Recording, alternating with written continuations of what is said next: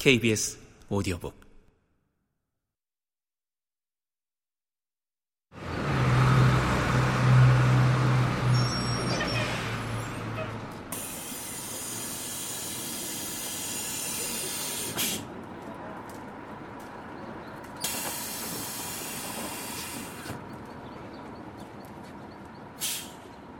아이, 벌써 가을인가? 버스에서 내려서 논뚝길을 걸으면서 비로소 계절을 느꼈다. 황금색과 녹두색 중간 정도로 여문 망망한 벼이삭에 파도를 일으킨 소슬바람이 부풀린 치마를 보는 사람도 없는데 급히 다독거리며 흙 속에 누운 그이는 지금 어떤 모습을 하고 있을까? 문득 궁금해진다. 많이 상했을 육신은 잘 떠올릴 수 없지만 이승이 많이 고달팠으리라는 생각은 늦게 든 철처럼 가슴속을 쿵 울리고 지나간다.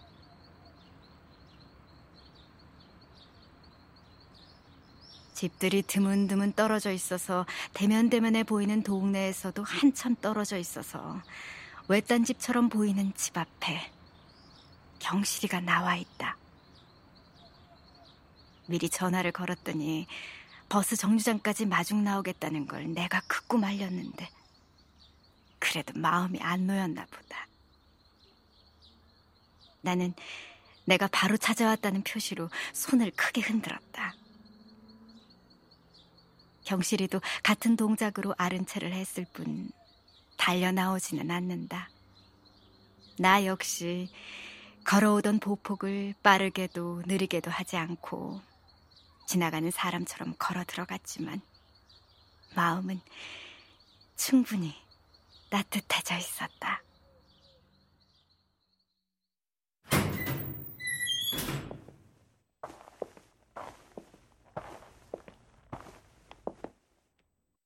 주황색 지붕이 생뚱맞아 보이게 집은 허름했지만 양지발라 구질구질해 보이진 않았다. 토담 밑에 세워놓은 자전거 바퀴가 은빛으로 빛나는 게 이물스러워 보일 만큼 구태의연한 집이었다. 마루에 앉으면 하늘이 많이 보이는 재래식 기역자나 디귿자 집이 살림하는 여자들에게 불편한 건 부엌을 드나들려면 마루에서 내려가 신발을 신어야 하기 때문인데 그거 하나는 제대로 계량해 놓은 것 같았다. 안방에서 꺾여 부엌이 있던 자리는 창우지문이 달린 방으로 개조돼 있었고 부엌은 꽤 넓은 대청마루의 반쯤을 차지하고 안방과 연결돼 있었다. 마루 뒤 유리 분화문을 통해 보이는 뒷란에는 창고 같기도 하고 별채 같기도 한 부속 건물도 보였다. 전기 보일러로 고쳤더니 그렇게 자리를 많이 차지하네. 내가 물어본 것도 아닌데 경실이가 그렇게 설명을 했다. 돌솥에서 밥이 노릇노릇 뜸이 드는 냄새가 났다. 시골에도 음식점은 있으려니 나가 먹으려던 계획을 취소하고 마룻바닥 겸 부엌바닥에 방석 깔고 앉아 그녀가 이것저것 밑반찬도 꺼내고 나물도 조물락거리는 걸 지켜보았다.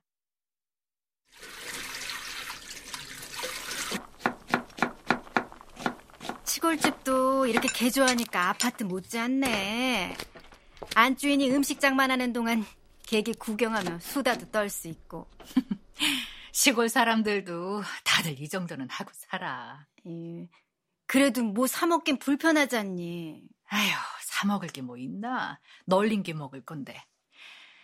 텃밭도 있고, 마당 대돌 밑에, 어, 시퍼런 거 저거 다 먹을 거야. 나도 잘 모르다가 서울 사람들한테 배운 것도 많아.